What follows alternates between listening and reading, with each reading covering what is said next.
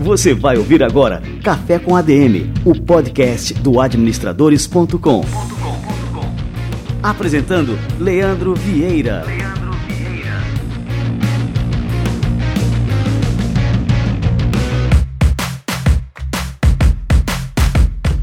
Fala galera, está no ar mais um Café com A D M, a sua dose de cafeína nos negócios. Estamos começando o nosso episódio de número cento e sessenta e um.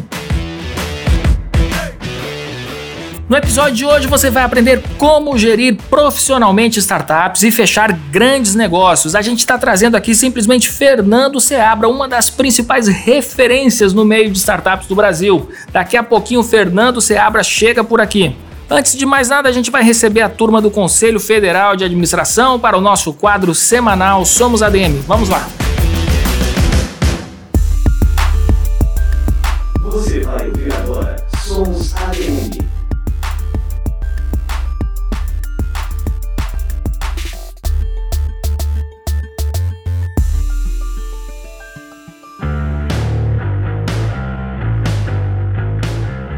Nosso estilo de trabalho, nossa gestão, ela, como já disse o presidente Amilcar, ela é absolutamente transparente e compartilhada. Nós não temos compromisso com a ilegalidade, com a ineficiência e com o erro. E não temos nenhum problema em deixar tudo transparente. E eu tenho, através do C F A Play, uh, em todas as entrevistas que eu tenho a oportunidade de dar, eu tenho dito o seguinte: eh, nos ajudem a fazer uma profissão melhor. Eh, não precisa ser só os presidentes, os conselheiros federais e os colaboradores. Não, eu tenho meio milhão de inteligências que orbitam no sistema e todos têm a obrigação e o direito e a tranquilidade de refletir com a gente, de nos ajudar a construir uma profissão cada vez melhor, até porque todas as profissões têm passado por desafios enormes e precisam ser repaginados. A administração também, e foi esse objeto da minha fala na minha palestra ontem à noite, numa era quatro ponto zero, em ambientes fortemente disruptivos que nós nós vivemos, todas as profissões precisam ser repaginadas conceitualmente, metodologicamente, tecnicamente, comportamentalmente, né?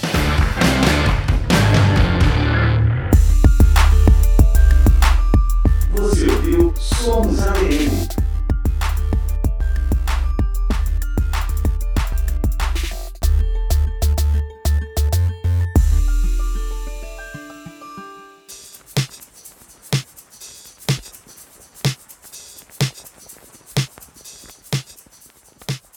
O quadro Somos A D M é fruto de uma parceria exclusiva entre o Conselho Federal de Administração e o administradores ponto com. Confira sempre c f a play ponto org ponto b r, um canal repleto de matérias em vídeo que o C F A produz e publica semanalmente no seu canal do YouTube. Muito bem, galera, vamos esquentar esse cafezinho que o Fernando Seabra está chegando por aqui. Vamos lá!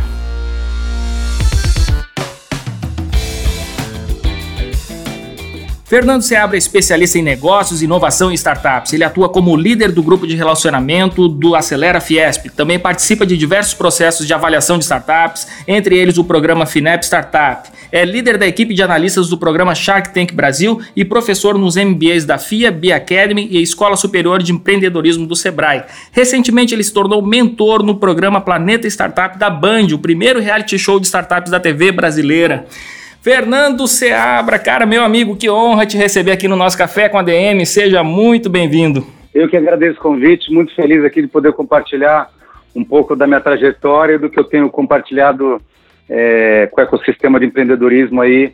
Tenho cada vez ensinado e aprendido cada vez mais com os empreendedores Brasil afora. Ah, que legal, Fernando. E você é uma das referências nesse ecossistema, né, Fernando? Queria que você contasse justamente um pouquinho dessa sua trajetória, como você começou, é, como se deu o seu interesse nessa área específica de startups, né? Conta aí pra gente, cara. Vamos lá. Eu fui empreendedor serial aí por é, vinte e cinco anos, empreendi em diversas áreas, inclusive na área de tecnologia, tive as minhas startups quando a gente nem sabia ainda o que era startup, mas eram empresas de base tecnológica. Não tinha o termo, isso há dez anos atrás. É, aplicativo, a gente começou a fazer isso há muito tempo atrás. E há seis anos atrás eu fui chamado é, para contribuir como diretor voluntário é, num projeto da Fiesp, é, que acabou se tornando hoje o maior projeto de incentivo anjo às startups da América Latina. E o projeto foi crescendo, fui contribuindo, fui ganhando referência, criando autoridade, desenvolvendo conteúdo e fui é, cada vez é, contribuindo mais com o ecossistema e criamos ali o que a gente considera o maior projeto de integração do ecossistema empreendedor brasileiro também, porque a gente traz para as nossas conversas é, workshops, hackathons e competições de, de startup, aceleradoras, incubadoras, investidores, startupeiros, empreendedores em geral, universidades, todos os stakeholders do ecossistema. Então, é, e a gente está ajudando muita gente Brasil afora e a gente fica muito feliz em poder contribuir aí com conteúdo e oportunidades. E a gente vai até a ponta final, a gente pega os nossos finalistas, os prepara. Eu sou especialista em pitch, né, que é a arte de se apresentar para investidores e profissionais. Preparo esses empreendedores e essas empreendedoras para falar com, com investidores e, e, e receberem só recursos. E falando em empreendedores e empreendedoras, eu não posso deixar de homenagear as nossas empreendedoras brasileiras, já que essa semana, na terça-feira, dia dezenove, foi o Dia Internacional da Empreendedora, né? Eu vou aproveitar também que a gente passou batido por aqui e deixar também meus parabéns às empreendedoras brasileiras, cara, que bacana. Ô Fernando, é, me diz uma coisa, então vamos começar falando assim sobre os critérios de sucesso de uma startup, né? Então a gente é, tem uma premissa muito simples, né? Uma startup ela tem sucesso quando ela tem um foco absoluto no produto, mas ao mesmo tempo em que ela ignora alguns princípios básicos assim da gestão, os princípios clássicos, não vou dizer básicos, né, porque não são tão básicos assim, como a própria análise competitiva. Muitas vezes a gente tem que ignorar o que existe na concorrência é, para poder criar realmente um produto inovador que vai, é, enfim, se diferenciar no mercado diante de tudo que já existe, né? Qual que é o momento durante esse crescimento é, de uma startup de sentar, reunir ali a pequena equipe, decidir como ampliar aquela estrutura organizacional enxuta para poder escalar esse negócio? Acho que o primeiro momento é o momento zero, onde o empreendedor tem que entender que ele tem que se apaixonar só pelo problema e não pela solução. É. Essa frase é meio batida, mas é sempre bom ser repetida. É, eu que lido aí é, diariamente com muitos empreendedores é, que nos procuram, a frase típica é: eu tenho uma ótima ideia, e a gente deixa claro que a ideia vale menos, o que vale é a execução.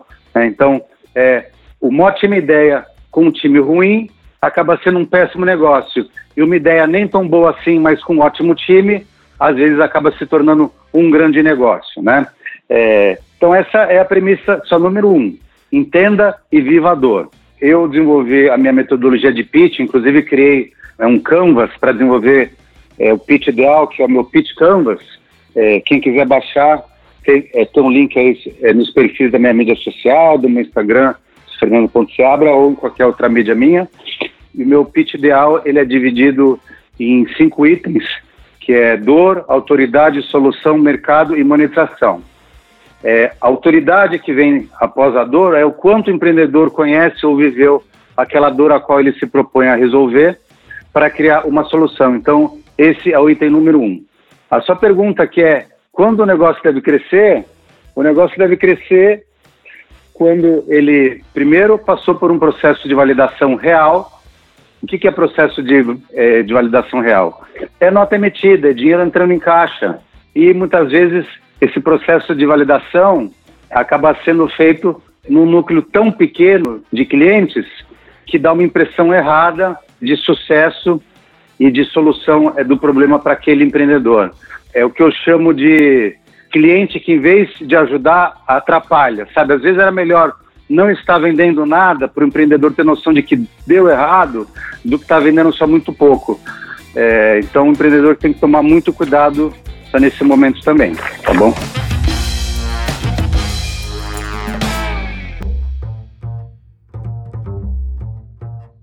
E durante essa fase de crescimento, né? Agora eu tô lembrando aqui o, o clássico lá da startup enxuta do Eric Ries, que ele começa o livro falando o seguinte, agora eu não vou lembrar exatamente as palavras, mas ele fala, a primeira frase é o seguinte: empreender é administrar.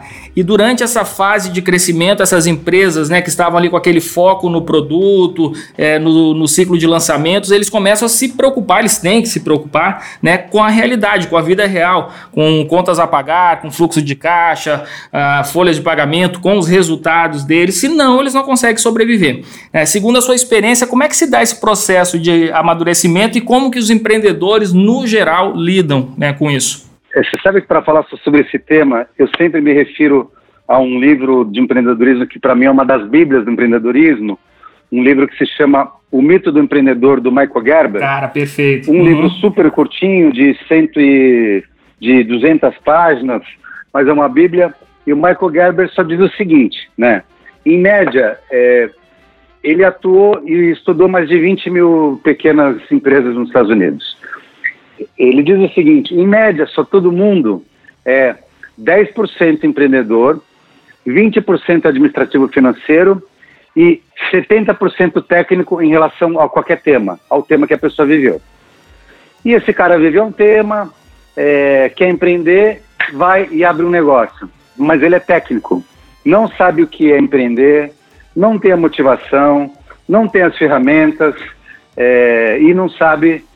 É tocar aquele negócio. Então, o grande mistério é se munir de conhecimento anterior à fase do próprio empreendimento, e o que não falta é conteúdo hoje, conteúdo pago, conteúdo gratuito, workshop, é, startup weekend, palestras, o que não falta, cara, o mundo está aí, a gente está aqui para fornecer seu conteúdo para os empreendedores que buscam.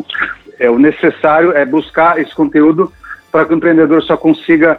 só fazer um equilíbrio ali entre um terço, um terço, um terço do que ele tem de, de capital intelectual e capital humano entre ele e a equipe para empreender, administrar, cuidar do financeiro e ser técnico em relação àquele tema, porque uma vez que alguém se propõe a alguma coisa, se propõe a ser o melhor do mundo no que você vai querer fazer, independente se você tem concorrente ou não.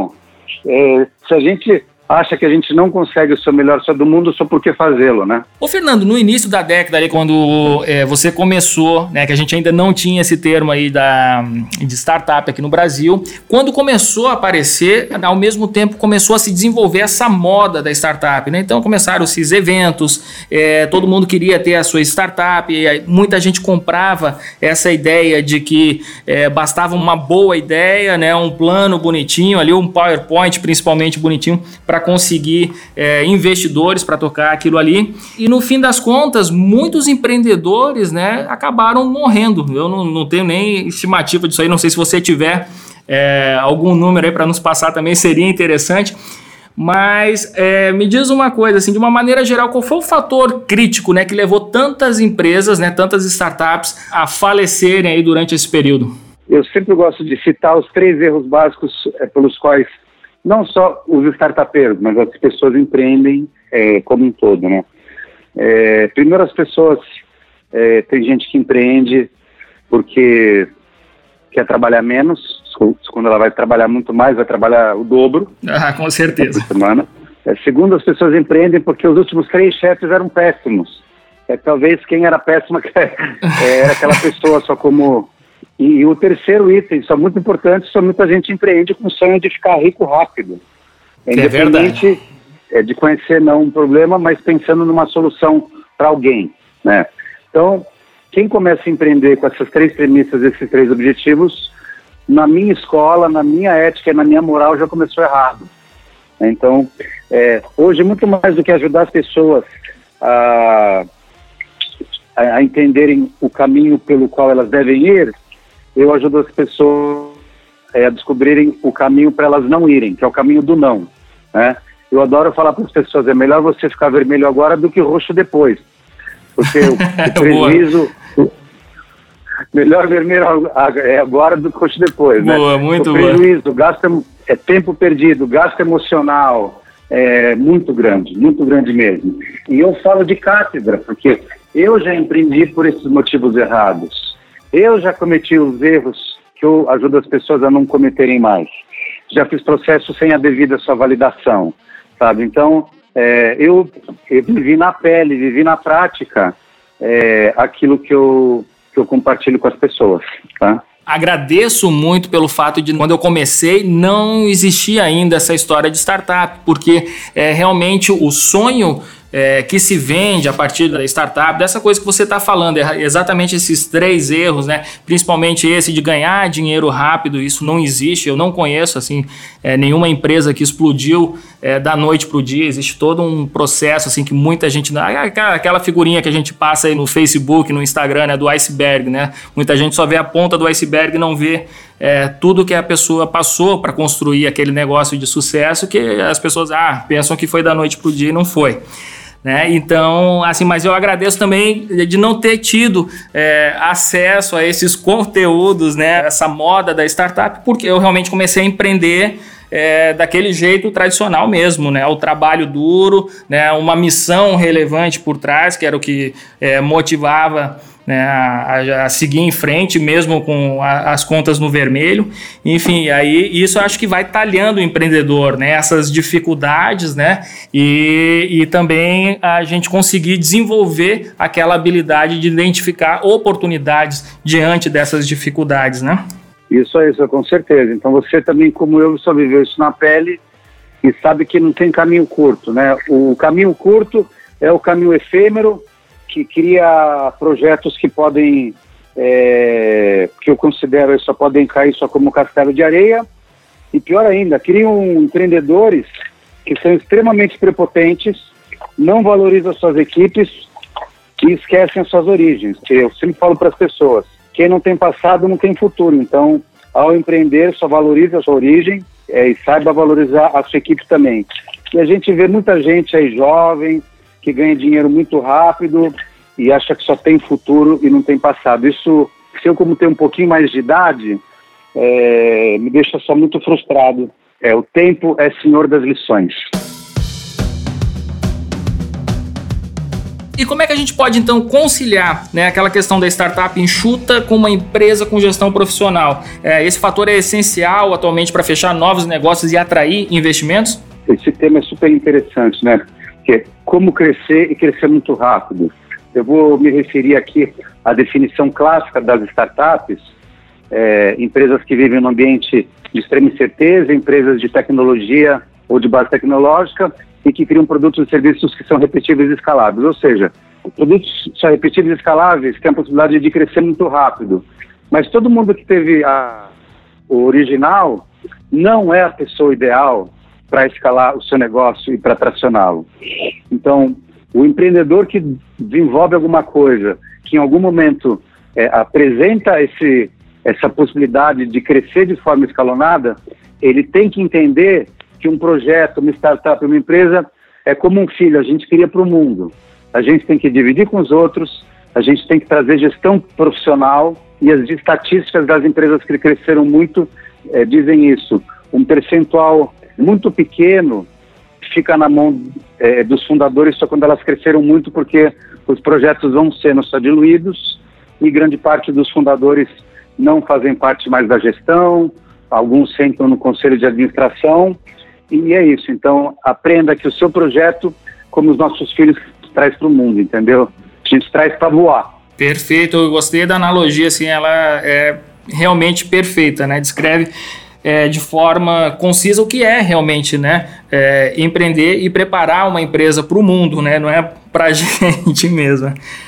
E outra coisa que evoluiu bastante aí nos últimos anos foi a atuação dos investidores anjo, né? Até pouco tempo atrás eles compravam posições em empresa, né, de rápido crescimento, que tinham um grande potencial, eles esperavam o produto atingir uma determinada escala e depois vendiam a sua posição. É, e alguns compartilhavam expertise de mercado, enfim. O comportamento do investidor anjo, ele mudou com o amadurecimento do mercado de startups, ou hoje em dia é, o que, que eles procuram, o que, que eles esperam quando investem? Ele mudou porque os empreendedores estão mais maduros e mais preparados, né? Então, o próprio investidor, ele está mais maduro no ponto de vista de quanto ele pode aportar é, de smart money, não só de dinheiro, mas de relacionamento e de know-how, né? Então, o investidor também atingiu é, um novo grau de, é, de maturidade e acaba contribuindo mais com o dia a dia do empreendedor, tá? Isso é fato. Qual que você diria que é o segredo para conquistar um investidor anjo? E qual que é a diferença do investidor anjo? Também acho que é importante a gente pontuar aqui, porque muita gente confunde ainda esses conceitos, né? A diferença de um investidor anjo para um investidor é, tradicional. É, você pode dizer quais são as diferenças aí nesse, nesse meio? Sim, sim. Quanto mais incipiente, mais a gente tem que buscar um investidor que tem alinhamento com o propósito, com a causa do nosso negócio. Quanto mais desenvolvido o negócio está, é, mais a gente tem que procurar um investidor que vê aquele nosso negócio só como uma forma de rentabilizar mais no menor espaço de tempo, tá? Então, voltando. No início, eu acho que a gente tem que achar um investidor que goste da nossa história ou que goste da nossa atração. E, de preferência, que goste da história e da nossa atração. Então, é, tirem da cabeça que com uma ideia e um PowerPoint, você vai achar alguém para botar o seu dinheiro no seu negócio. Porque o que não falta hoje é projeto validado e coisa legal para investidor se interessar e botar dinheiro, né? É, então, essa seria uma dica interessante para quem quer e acha que vai convencer alguém a botar um real que seja no seu negócio, tá bom? Ô Fernando, e retomando assim aquela questão que eu falei sobre o fascínio das startups, né? Esse fascínio é tão grande que acabou virando reality shows, né? Hoje em dia a gente tem vários assim na T V, e eu queria que você comentasse a sua experiência, né? Você já tem uma boa experiência aí com esses programas. É... O que, que você tem achado disso tudo? Bom, só vamos lá. Primeiro é importante falar que é, já existem diversos só programas de T V, e eu sou grato a todos. Eu acho que qualquer conteúdo que leva conhecimento empreendedor para é, a população através das grandes mídias, precisa ser comemorado, precisa ser reverenciado, porque as, precisa, as pessoas precisam de conhecimento, tá? É, eu hoje participo é, do que a gente considera o primeiro reality show de startup da T V brasileira, porque a gente passou por um processo de escolha, escolhemos trinta startups e, durante o programa, eu sou mentor de todas as startups, juntamente com uma equipe de mentores extremamente qualificados, tá? Eu criei é, uma equipe de mentores consultores que, juntamente comigo, criaram e entregaram só conteúdo para essas startups. Eu vou até mencionar o nome aqui dos meus mentores consultores que contribuíram muito. O Diogo Garcia, Edson Machado Filho, só Felipe Almeida, Fernando Marcunas, Ilana Horta, Giacomo Diniz, João Furlan, Marco Sabino, Thiago Reis. Eu criei uma equipe que trabalhou comigo para mentorar startups, que hoje é considerada a melhor equipe de mentores, consultores de startups é, do Brasil. Muito, muito, muito relevante, né? Então a gente conseguia, em espaços de tempo de uma semana, criar um processo de aceleração para essas startups, e elas passavam por transformações que algumas passavam num período de anos, né? Porque a gente fazia muita coisa em muito pouco tempo. É, então, esse é o Planeta Startup, que está no ar agora, na T V Bandeirantes, às quintas-feiras, às vinte e duas e quarenta e cinco, e na Sony, às sextas, às vinte e duas horas. É, tem outro programa também só muito interessante, que o grande público já conhece, o Shark Tank Brasil. Eu participei desse programa também só como líder da equipe de analistas, que selecionava e analisava os projetos que queriam só participar. É um programa é, que se propõe a escutar o pitch dos empreendedores e das empreendedoras, e os Shark Tanks, é, que são cinco investidores, só decidem se investir ou não. Então é um programa de pitch com possibilidade de investimento. É, tem um outro programa também do nosso amigo John Kepler, que está no ar agora, que é o, é o Anjo Investidor. Ele também escolheu três startups e está investindo em alguma delas. Os projetos são todos complementares, tá?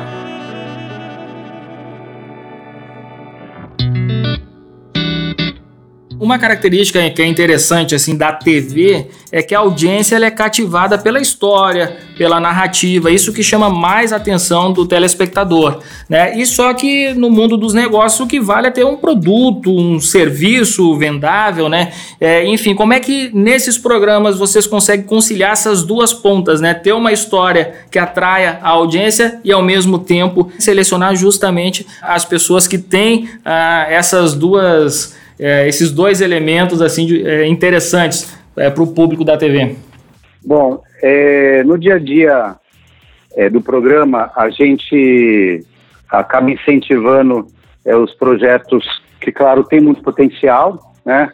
E no momento da edição, a gente mostra no programa o corre-corre dos empreendedores, a relação que eles têm com o projeto em si, a emoção que eles têm durante o empreender, entendeu? Então a gente mescla entre os resultados que eles vão atingindo cada vez mais e a jornada da correria deles de atingir as nossas metas, de validar suas ideias.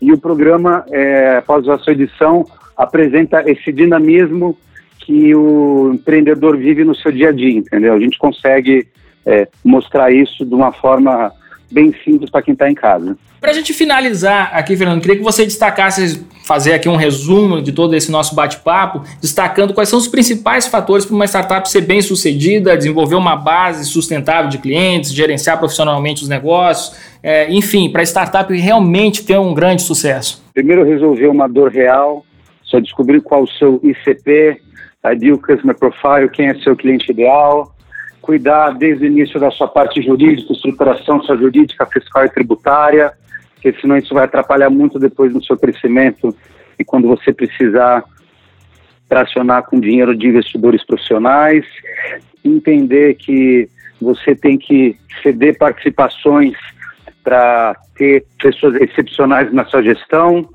ter desde o início zero é, um C T O, que é um Chief Technology Officer com um contrato de vesting, com uma opção de participação da startup, é, alguém de tecnologia dentro de casa. Não dependa de um terceiro externo, porque senão um dia você vai ficar refém. Essas são umas dicas iniciais aí e bem importantes. Cara, e agora passa para a turma aí como é que a gente pode acompanhar o teu trabalho, os teus conteúdos, site, redes sociais. Vamos lá, galera.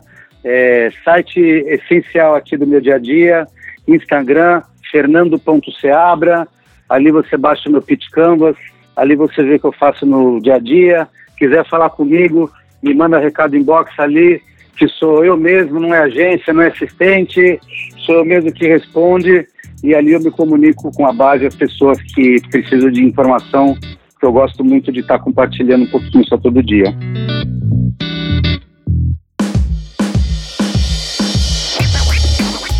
Muito bom, valeu demais aqui, o nosso cafezinho de hoje estava ótimo aqui, Fernando, curti mesmo, cara. Eu que agradeço, esse prazer enorme aí, estou à disposição sempre, tá bom? Valeu demais, um grande abraço. Outro, até logo, abraço querido, tchau, tchau.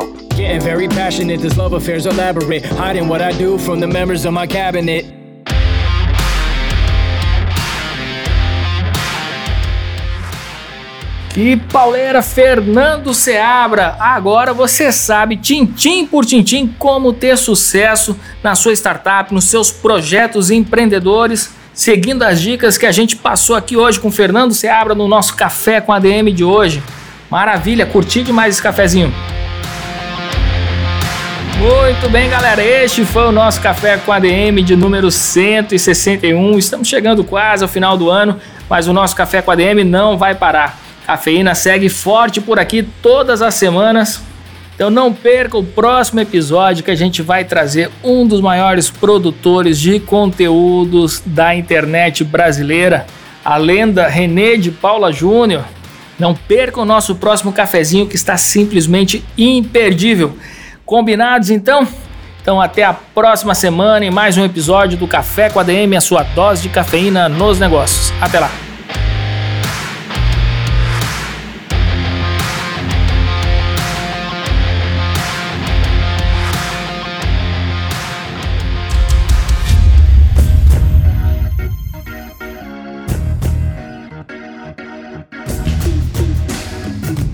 Você ouviu Café com A D M, o podcast do administradores ponto com.